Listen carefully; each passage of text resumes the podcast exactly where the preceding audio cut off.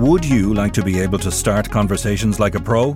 Take the Sunday World, your daily dose of what's going on. Do not consume the Sunday World if you're involved in a drug cartel, you're a politician with something to hide, or you've appeared on a reality TV show and care about others' opinions. Consume the Sunday World responsibly. Always read the stories, gossip, and commentary. I'm Sandra, and I'm just the professional your small business was looking for. But you didn't hire me because you didn't use LinkedIn jobs. LinkedIn has professionals you can't find anywhere else, including those who aren't actively looking for a new job but might be open to the perfect role, like me. In a given month, over 70% of LinkedIn users don't visit other leading job sites. So if you're not looking on LinkedIn, you'll miss out on great candidates like Sandra. Start hiring professionals like a professional. Post your free job on linkedin.com/people today. Millions of people have lost weight with personalized plans from Noom, like Evan, who can't stand salads and still lost 50 pounds. Salads, generally, for most people, are the easy button, right? For me, that wasn't an option. I never really was a salad guy. That's just not who I am. But Noom worked for me. Get your personalized plan today at Noom.com. Real Noom user compensated to provide their story. In four weeks, the typical Noom user can expect to lose one to two pounds per week. Individual results may vary. We've just a week to go now before we're live on stage with the new show, Cocaine Cowboys. Final tickets on sale for Limerick, Cork, and Dublin from mcd.ie, our venues. And in terms of those killings that we're talking about, they are very up close and personal. I do think that there's a serious link between them all. We already know that there's a, a link between Fox and Hall because the same gun was used. Um, we know that there's a link between Hall and, and Crossan because they were best mates, and that his only connection to the criminal underworld was Baymore and Crossan's enforcer. We know that there was a link between JD Donegan and Sean Fox, who were best mates. Sean Fox takes over his business, moves into his house. So you can see the thread. I'm Nicola Tallant, and you're listening to Crime World, a podcast about criminals, drugs, and the sins of the underworld in Ireland and across the globe. Five murders carried out in a tiny area of Belfast and just a few streets apart bear chillingly similar hallmarks when it comes to the up close and personal nature of the assassinations, the escape routes taken on foot through the Lenadoon estate, and the activities of the victims. Today, we visit the crime scenes with Belfast Telegraph crime correspondent Allison Morris, who believes the wave of gangland murder in Northern Ireland is chillingly linked and may have been carried out by a tight group of hitmen. We look at the crime scenes outside a school, at a sports club bar, and in the estate itself, where the latest gun victim, Kevin Conway, was murdered this month. This is Crime World, a podcast from SundayWorld.com. So, why is this the first murder that is of interest in these sequence? Well, what we see is this is the first one that's carried out in a method that we then see repeated time and time again straight after this. So, um, Jim J.D. Donegan was he's originally from West Belfast himself. He had been doing very well for himself, seemingly in the car trade. He owned a second-hand car leasing and valeting business, but that was also a front for the fact that he was quite a, a considerable player in the drugs trade. Um, he had as many of the, the people that we deal with, he had upgraded in terms of the kind of cars that he was driving. Um, when we get to the top of this road here, you're going to turn left. And also, even by his partner, he had upgraded to a very glamorous young woman um, Oh. from his childhood sweetheart, who was the mother of his children. And um, he had had a, a wedding to this woman where he'd arrived in a helicopter and there was all sorts of money being flashed around. And that does not go unnoticed in a place like this. This is, you know, West Belfast, the Sandersonstown Glen Road. It's one of the, um, it indicates highest on the level of deprivation statistics if you look um, in terms of the, the kind of community this is. And so his son went to this school. This is St Mary's Grammar School. It's a very well thought of boys' school. My own son went to this school. And he was coming regularly to pick his son up at the weekend when he had visitations. He had a number of quite flash cars that he would drive, but one was a, a Porsche, which I think was about 90 grand worth of car. Now, you can see driving around here and people driving family cars, picking their kids up from school. You're going to notice a guy in a red Porsche sitting outside this school. So he wasn't keeping a low profile. We know that his killers had been watching his movements for some time and taking note of the time that he was picking his child up from school.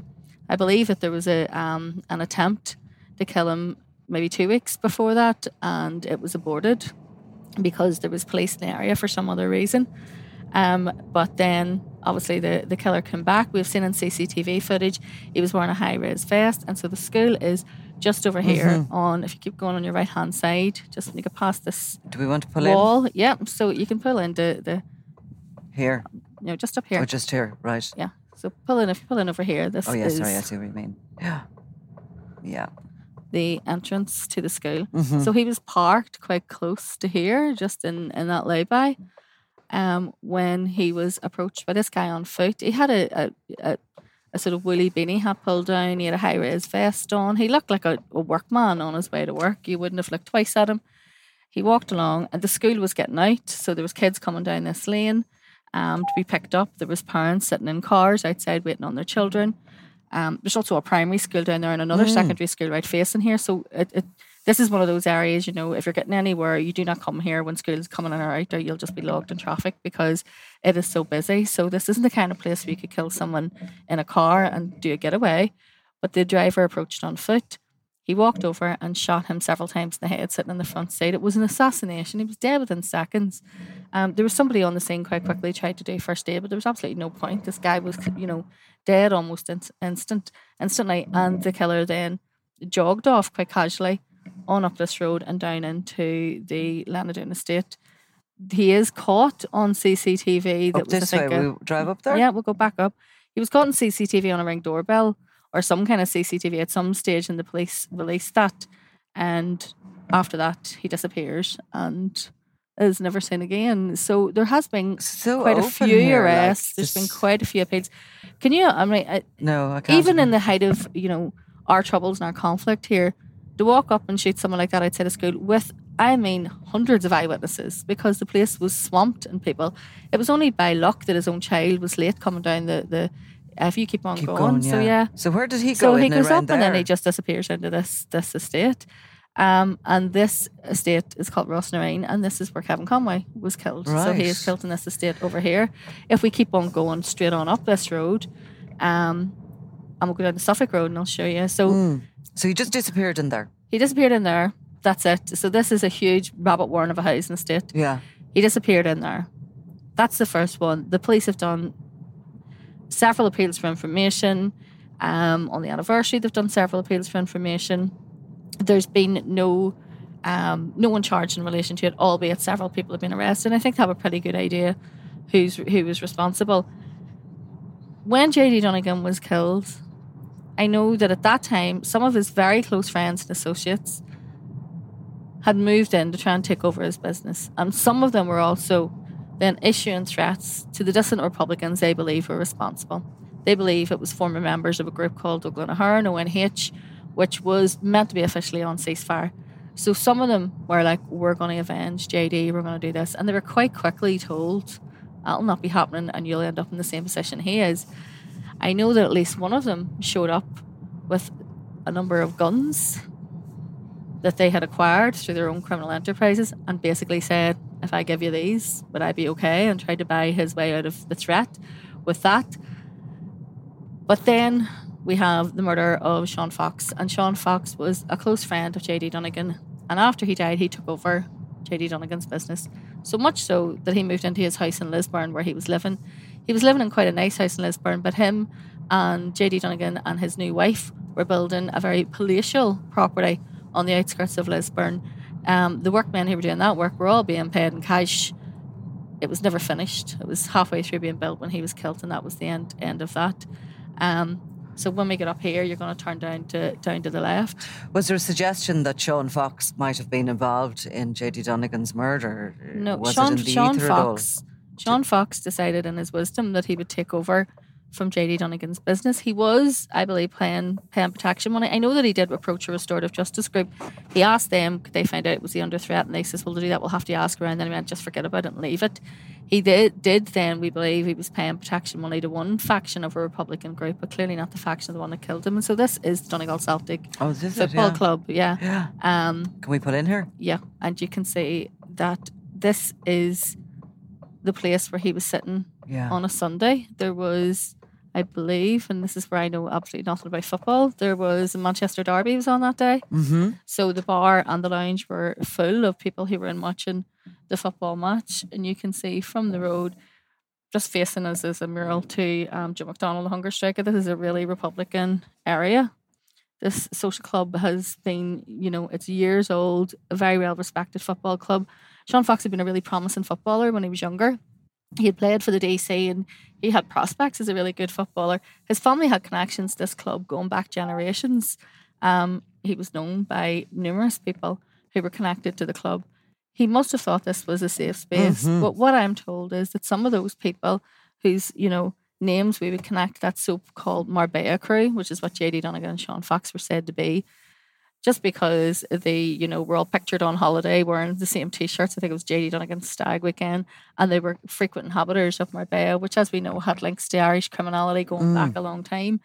Um, he was bringing members of those over. I'm told that those pods that we're looking at, those Yeah. like built during lockdown, those like little smokers pods that a lot of bars built so people could drink outside. That he was seen um, during the summer bringing people who wouldn't be welcome in somewhere like Republican West Belfast over here. He clearly thought because he was paying money to someone that he was safe, mm. and he was not. So what happened? And we see there's some CCTV. The CCTV quite around this bar is quite good. You see the two gunmen who are wearing sports clothes, you know, tracksuit bottoms, hooded tops, their hoods up, scars pulled around their face, clearly very young, fit fellas. They walk in through the doors of the bar, and then you see them. These ones here on our left. Yeah, and then you see them running back out again. And from the time when they walked in to the time they walked out, it was 21 seconds. And that 21 seconds, both of them emptied two handguns into Sean Fox in front of over 100 people who were drinking that bar. I am told that of all those people, the police managed to get how many statements do you think out of 100 people they managed to get? Well, it's going to be low, isn't it? It was none. Oh, I'm told. gee. right. Yeah. Right. So everyone was looking the other way. There was also relatives of his in the, the bar at that particular time as well who witnessed this. You know, his uncle was in the bar. I think one of his um, children actually worked behind the bar and they had, they had witnessed it. There was quite, you know, dramatic scenes outside it. And so this is where he was killed. It was very unusual for someone who was, you know, involved in the kind of business he was involved in to be drinking in a place like this. But I think because of his family connections and because the fact he wouldn't live in West Belfast, he'd moved out to Lisburn where he'd be much Had safer he a car here? Than he would be here. That no, night? he was he was he he also drove a, a very flashy car, which about a year and a half before he died, he'd put on Facebook, you know, I work really hard. This car's mine and people speculate where I'm getting my, my car from and all sorts. Um but yeah, he'd he'd been on the radar for a while and I think taking over JD Donegan's business when other people had said that they wanted nothing to do with that had put him in serious in serious harm. But a bit like what happened in Dublin on Christmas Eve. Like, Yeah. you know, you have somebody, they knew he was in there. So they knew he had to come out. So why not wait? Yeah, I mean, it's a really respected club in terms of what it is. I mean, some of my relatives were members of, of the Donegal Celtic, you know, I've been to family parties and stuff in this bar. Um, and, you know, nobody who was there would have been aware that there would have been an issue. I mean, Foxy, as far as I know, you know, football and family, long established contacts to the club, nobody would have blinked twice. I think, you know, in some cases we've seen this, these gunmen one work in ones, work on his own. Hmm. In this case, clearly there was two, in case somebody tried to get up Yes. and intervene or you know there's always one if they're going to a crowded place gunmen always send two because there's one to protect the first one yeah. um so they're not overpowered like what but happened. But nobody nobody came anywhere near them they were in and out at no time police had showed us there was meant to you they use um, bikes like push bikes to get to as far as that the bikes haven't been been found and they disappeared off into this estate facing us, which is the exact same Lenadoon estate which I showed you Yeah, the it's the Glen same Road. So you can access it? it from different ways. So Yeah. yeah. So they made off into there and once again that was the end of them. They hadn't been weren't seen since. So when you go in there, It's a complete and utter rabbit warren. I mean, I know my way about right? Well, because let me I'm from here. in and see what But- I do. So they presumably But if I let I let you I there. let you drive You around and I not say drive. you anything and see how lost you managed to and get we'll yourself. just bear in mind how I'd get lost if you spun me round. But I'll try. I'll see how I go. so yeah, there's the, and the thing about it is is the sort of newer newer bills that were built um would only have one way in and one way out. But older um estates like like Lenadoon, there's numerous ways you can get in and out of here. Okay, so the one and that get disappear, I'd go down so this and way. also they say this is a dead end you've already went into, but so that worked out well. But No, as you I can could have gone see, through that laneway if there is foot. there is also as well as that there's alleyways that you can get in and out Yeah, of of I- here I where you can run down through there, and disappear. You know, Yeah. cars can't chase you. Um, and if you have a safe house or houses, which we are assuming that these people do, Yeah. because they disappear in here and are never seen again. So someone has to be letting them in to change clothes, to get rid of weapons, for someone to take those weapons away.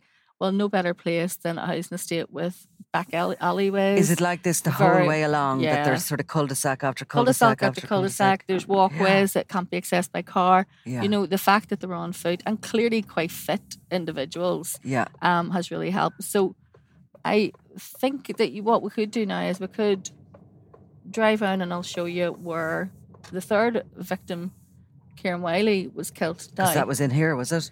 Yeah, he was in Lenadoon. Now, the, the difference in this one is the other two are killed because of connection to the drug trade, quite serious connections to the drugs trade. And we're going to turn down here.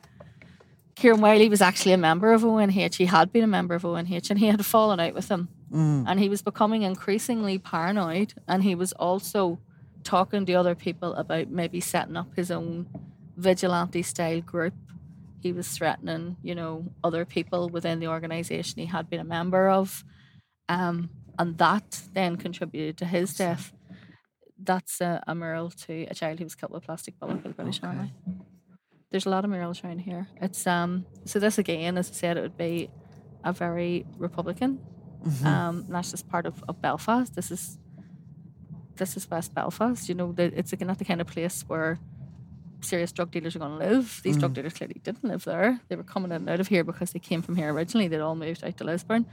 So if you drive along here, we're going to go around towards Lenadoon Avenue, and that's where Kieran Wylie was killed. He was killed in his own home. So a few days, maybe weeks before he was killed, he came out in the middle of the night and he wrote another former member of ONH's name on a wall in graffiti calling him an informer. But he was spotted doing this by someone who lived facing, and this was all fed back um, that he had actually done it. He had also been trying to source weapons. He had been a former member of the Provisional IRA. He was one of those people who had been in the IRA, then he had moved into dissident republicanism. And he had been a pub doorman and he was a bit of a hard man as well. He wasn't, you know, he was getting on a bit, but he had been in his day someone that, you know, would have handy with his fist. And so I think that there was a sense of bravado attached to that, um, that he was in some way untouchable.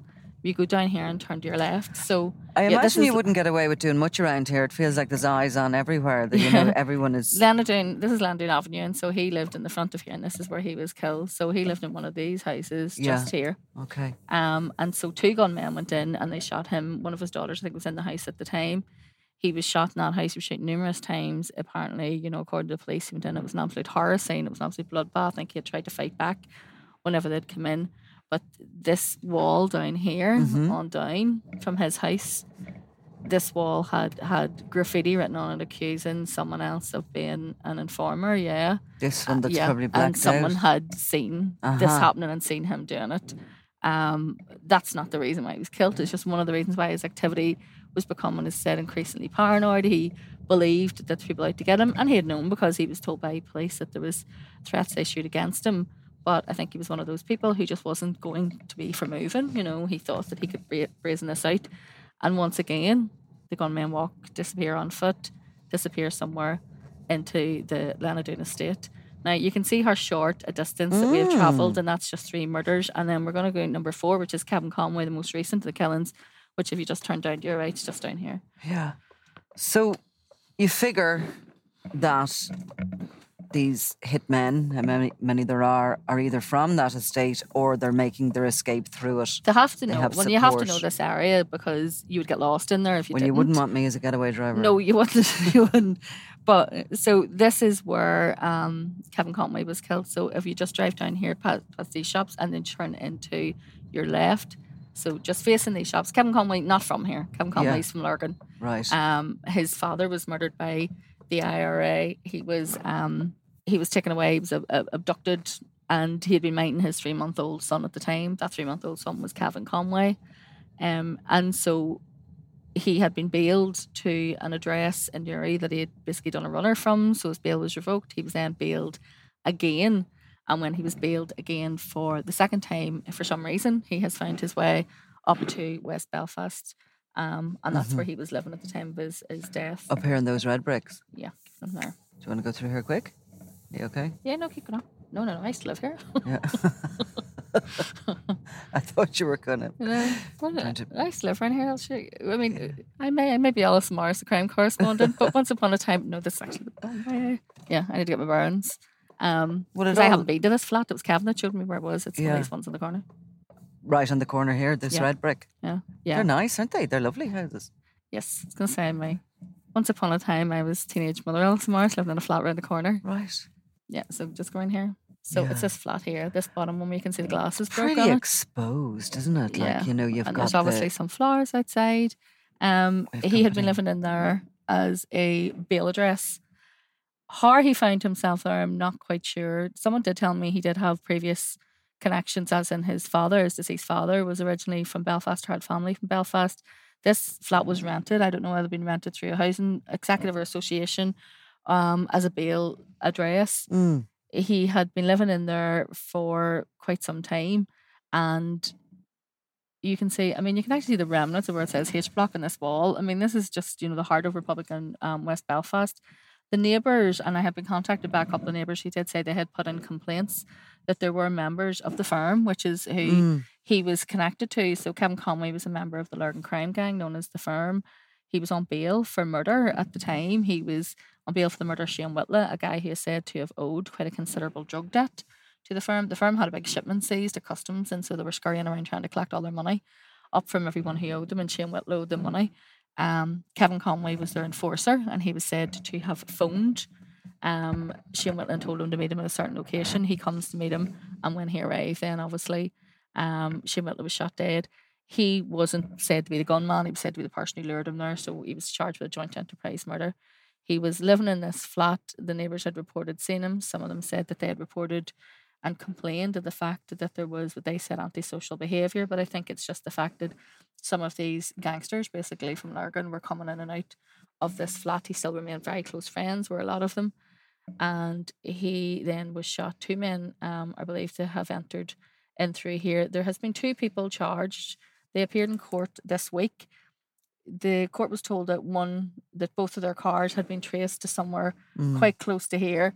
The court said less than a minute. The defense, their defense um, barrister disputed this and says it was about a four minute walk away or five minute walk. But there was like trackers on their car, and that's how they have ended up charged in connection with it. There's no suggestion by the prosecution at this point in time that they were the people who were the gunmen who shot him. But again, they have disappeared off in here. Whether or not on this occasion they used Mhm. A getaway car, as in a car belonging to someone they knew, or whether they've t- took themselves off on foot. But there's two methods of getting away from here, so you can run into that estate into um into Rossnareen, which again is like a rabbit warren, and you would need to know your way about. Or if you run straight across the road, where Only are on you? foot, You're in though. Lenadoon Estate once again. Yeah. Only on foot. You Yeah. can't go through there Yeah. because it's a dead end at the end of this road unless you so went through you can those see that this area is, you know, prime for exactly the same MO that the other kilns were carried out. If you run off on foot, you disappear. It's very hard, Mm-hmm. especially um, somewhere like this, where police, and this is another added factor to these killings, people are not going to be keen to be speaking to the police and say what they've seen. Mm. And they're not going to be keen to be making statements. They're not going to appear in court and give evidence against anyone, put it that way. Never mind give information. Some people might give intelligence, but intelligence, as we're often told by law enforcement, isn't evidence, and intelligence can't be used in courts. Um, it needs the actual physical evidence to stand it up. One It's quite sad. bunch There's of one, flowers there. you know, one solitary bunch Yeah. of flowers. You know, if there had have been, you know, a murder in this area, which is very, very close knit, you would have seen a sort of outpouring and a Yeah. um, people out demanding that there's justice for this person. There's been very little in terms of that. Most people have turned a blind eye to it. That you know they considered Kevin Conway someone they didn't particularly want living up here in the first place anyway. But you can see the way, I mean, we attract a bit of attention there now because we're looking odd. We're just lurking outside Well, the house, you know. yeah. A few people came out to just have a look at what we're doing. It's that kind of a neighbourhood. yeah. My worry is that to think that we're cops because because that's happened to us before where I've been with you and someone's asked me was I a police officer and I'm like hell no. Um, yeah, so we can we can turn around and drive back out and we'll go back out and we'll go down. I want to take you down whereas it's a wee bit away from here, but to show you were um, Warren Crossan Mark Hall were killed because they were both Oh, killed yeah. within the street of each other as well. It's not a great deal of um, pace away, Yeah. but the police have confirmed that one of the guns used to kill Sean Fox was also used to kill Mark Hall. Interesting. So we know that those those Yeah. um, killings were in fact linked. Um, Is it and- easy for them to get a gun? yeah, a lot of these guns they were using. A lot of them were new weapons, had no ballistics history. So the ballistics history in that we- that gun only extends to two people, Sean Fox and Mark Hall. Hmm. It hadn't been previously used before, and So where's that coming from? these they're coming from a lot of them. I think they're sourcing them from the south. This is the delightful flat where teenage Allison lived. Oh, Look, isn't it gorgeous? Look. Yeah, yeah. Yeah. Trip down memory lane? No, no, it's it's like post traumatic stress, but we'll move, we'll move on now. Um, Because it was an interesting. I was listening to one of the cops who was on the EncroChat investigation in the UK from the NCA, and he said it's actually quite difficult to get guns. They can't get them like that. They have to. It's not the. I mean, it's the movement. It's them. the movement of them. I think is not the easiest thing. I mean, buying a gun. You know, I could. Not that I would probably be able to buy a gun within a couple of days. It's the movement of it, and then obviously the amount of intelligence. So if we're going to turn it now to the right and go down down the road, the amount of intelligence that exists around those criminal gangs. Um, it's very difficult for it not to, to feed its way back um, to Mm. So the the, movement intelligence of the agencies. actual the movement is- of them is, is problematic in terms of that and trying to move them. and that's how we've seen, you know, people like the, the new IRA, they lost a considerable amount of weapons over a space of time. You could see that there was an informer within their ranks. We know that Dennis McFadden was within their ranks. I don't think Dennis McFadden would have been privy to individual arms dumps. Somebody else was clearly privy to those. Mm. They did lose quite a lot of, of guns over a very short space of time. Um, and then what we also seen during the conflict here and during the troubles here is that rather than remove guns, because if you take the gun, then it'll lead back to the informant. So if you're trying to protect the informant's life, they don't move them. So what they did do was get the informant to temporarily remove them.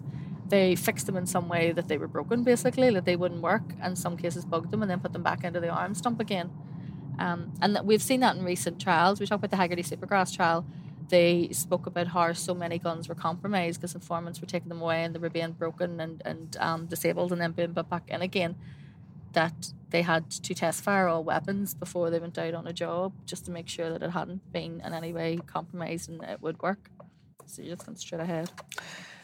They'll always say that there's a finite amount of people who will actually, you know, take up a gun and murder another human. You could count them being- probably on one hand or two hands that I can think of people who Yeah. would be capable of doing that.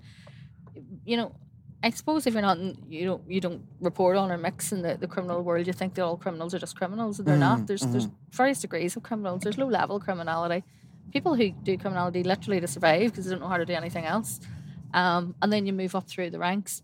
But in terms of people who are hitmen, and in terms of those killings that we're talking about, they are very up close and personal.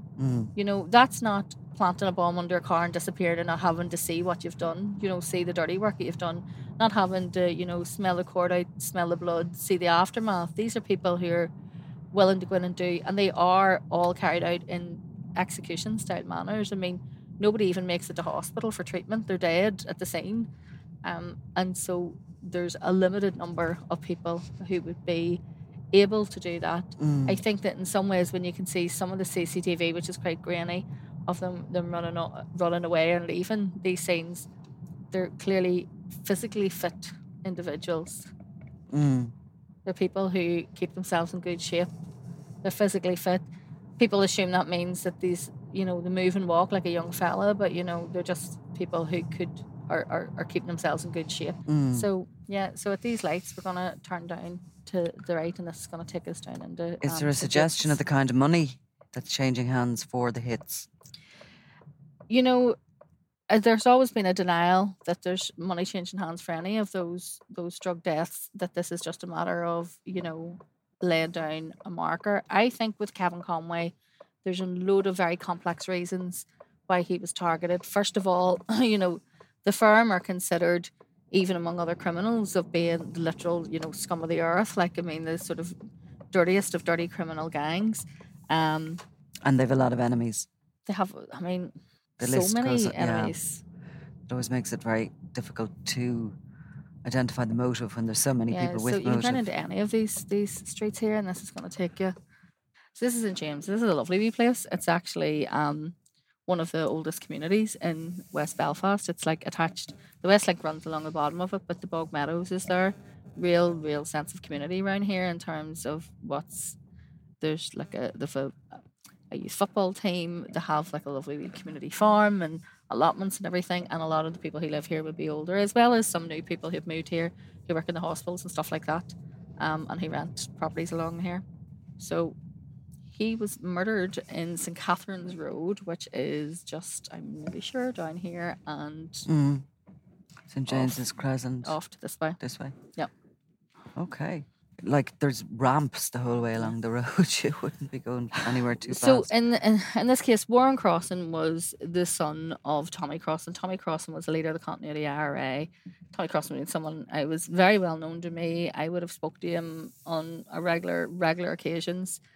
He was also murdered. I think it was in two thousand and four. As he said, he ran on like a, one of those illegal fuel yards at a dodgy diesel, and he was sitting in a, the hut of that, and he was shot dead by rival dissident Republicans. Warren Crossan would have been in his very early 20s at that time, possibly 2021. Um, he became very protective of his mother, you know, the sort of man of the house type thing. And his mother still remained in St James's, where she has a lot of lot of friends. His mother is originally a member of the travelling community and is related to travellers from Limerick. We can you know touch on how that then proceeded in his, his life. He would have came every Saturday to visit his mum and have lunch in her house, and that routine um, Yeah. was what then they used. So you can turn around and go back up that street again nice street. it's you know it's it's the quietest of wee areas and you can see this is all very community developed Yeah, yeah. The young people here you know there's a really nice quality of life from them in terms of the community structures and the youth groups and everything brilliant youth workers in this area um he came to visit his mother as he was approaching her house he sees two gunmen he runs off and they chase after him up this street in basically this time of the day broad Right. daylight Right. um, and he was shot dead. He tripped and was shot dead several times by two gunmen who then, again, we believe, made off on foot. He had a friend called Mark Hall, and Mark Hall, Crossan, before we get on to Mark Hall, was arrested at that stage and questioned about the murder of Robbie Lawlor. he was his car. His car was seized as well as part of that. They thought that his car had been used. Warren Crossan, we're pretty sure, had something to do with negotiating the deal to murder Robbie Lawlor. He had connections with Limerick through his mother's family, through his maternal side of the family. He had connections with a lot of those um, gangsters from that, that part of the world through his mother's family. And he had been working with them. And again, just like all the other ones, he had a car trade business. Secondhand cars is a really good cover if you're involved in criminality.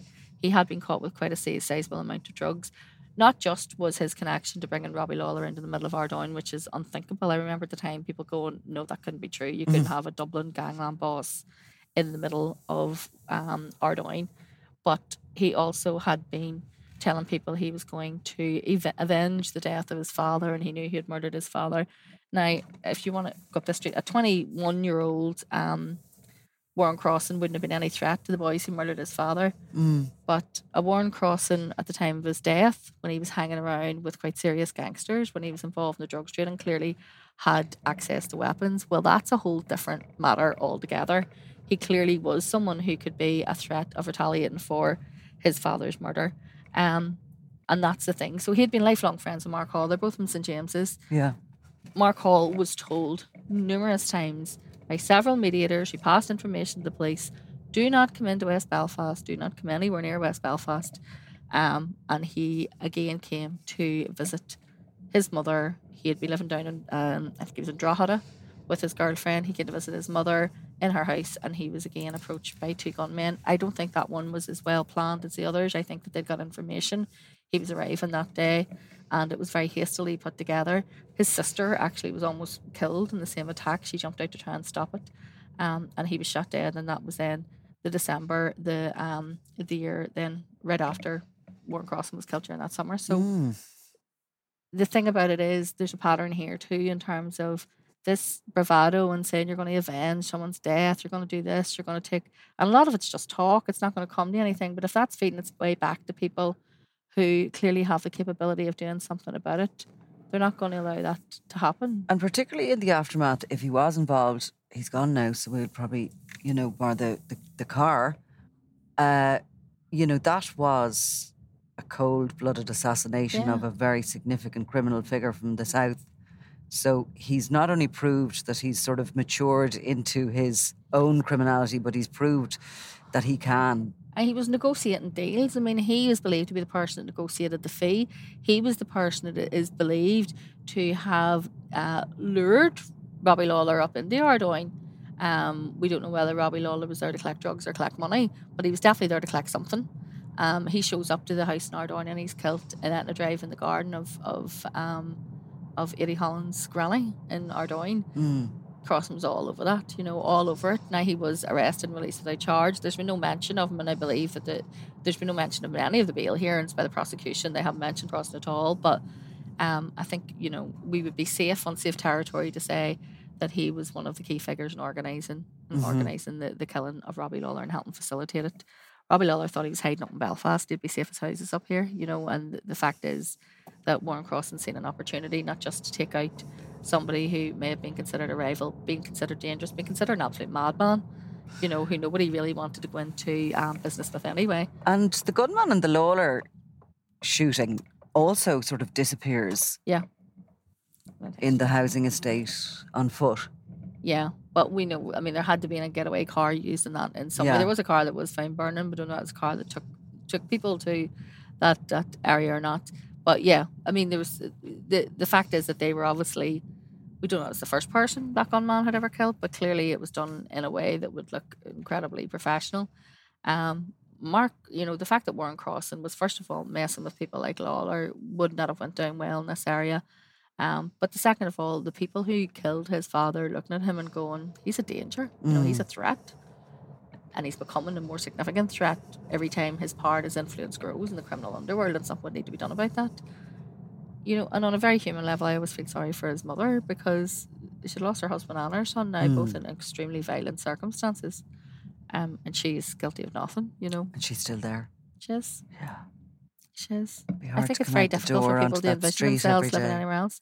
I mean, there's there's footage of Tommy Crossan's funeral, and there's masked men come out into the back of the house. They put the coffin out at the side of the house, and masked men come out and fire shots over the top of it. Tommy or Warren? And Tommy, no, Yeah. Warren Crossan was was you know buried quite quietly, you know, Right. in, in that terms. But his father got the full paramilitary funeral. And what about? I mean, I don't think there was anybody there to avenge Robbie Lawlor's death, But you know, isn't it isn't it interesting that despite all the talk of you know his gang kicking back and everything, nobody did anything. You know, nobody yeah, stepped forward to avenge his death. Pe- clearly, people stepped in and soaked up whatever business he was doing because there's you know it's like whack a mole. Once one goes, somebody else jumps in and takes takes over. But no, there was nobody was willing to say we're going to do this, that, and the other. Um, and you know, it shows that he may have thought you know he had a loyal following, a loyal gang behind him, but they weren't too long scarpering once the the seen what happened to him. So what's your theory? all of those those murders when we talk about Donegan, Fox, and then the murder of Kieran Wylie. There's also a murder of a guy called Danny McLean in North Belfast. That's again just linked to internal ONH stuff. Kevin Conway, there's a sort of grey area there because Conway obviously had had a run in with dissidents in Lurgan as well, and there may be a Lurgan element to his murder. But people from Lurgan did not come up and run into. You, I mean, now you've seen it, you can see that nobody came up and did that from outside. You had to have known this place and have local knowledge of this place to have anything to do with that. Um, I do think that there is is a serious link between them all. We already know that there's a, a link between Fox and Hall because the same gun was used. Um, we know that there's a link between Hall and, and Crossan because they were best mates, and that that was the only the, his only connection to the criminal underworld was being Warren Crossan's enforcer. Um, we know that there was a link between JD Donegan and Sean Fox. Were best mates. Sean Fox takes over his business, moves into his house. So you can see the thread, and in fact, that you know, the whole thing could run full circle if you start. You know, when you think about the formation of a lot of those paramilitary groups, some members of the provisional IRA clearly seeped. Yeah, we're going to go back in here. Clearly seeped their way back in to some of the members of the provisional IRA clearly unhappy at the direction of travel back in '98 or even go back as far as '94 to ceasefires. Um, had they then taken themselves into those dissident Republican groups. Some became founding members of groups like the New IRA and later the Real IRA. And some of those people were key suspects in the murder of Kevin Conway's father. So then Kevin Conway is murdered seemingly by people with some kind of dissident Republican link.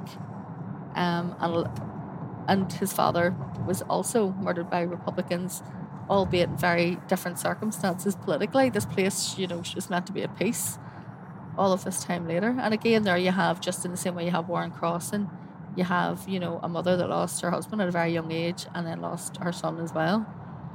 It's amazing how much I have started seeing. Years ago, when I used, I remember going up to the prison and, and visiting Maghaberry and speaking to some of the staff up there, and they said how many times they were getting like generational prisoners.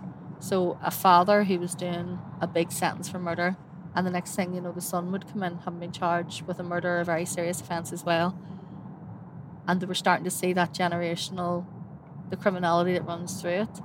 But you're also seeing that in terms of the people being killed. You know, mm. they're they're following not necessarily in their father's footsteps, not necessarily into that sort of Republican world, but definitely following them into a violent and pastime, and that's contributing to their death in quite significant and serious um, ways. And how do those communities that we've been, they look settled, the places neat and tidy.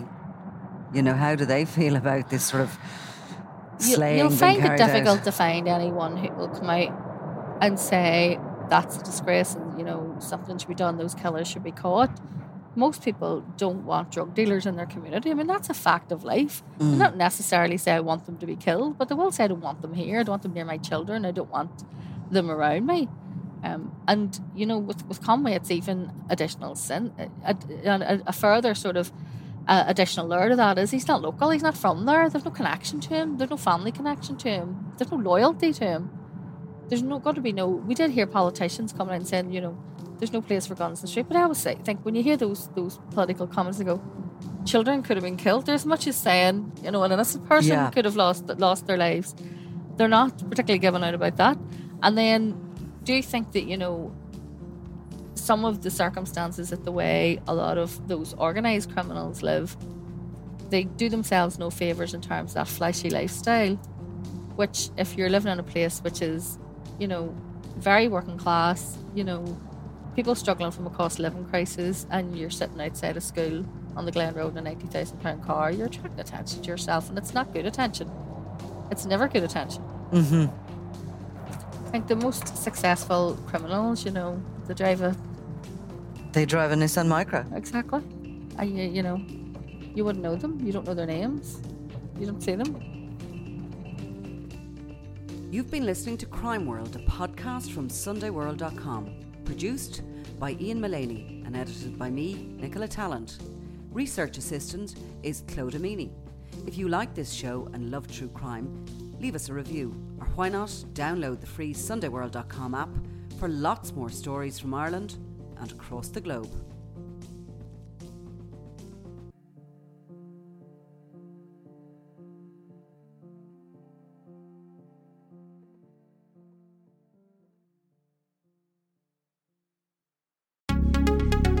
Would you like to be able to start conversations like a pro?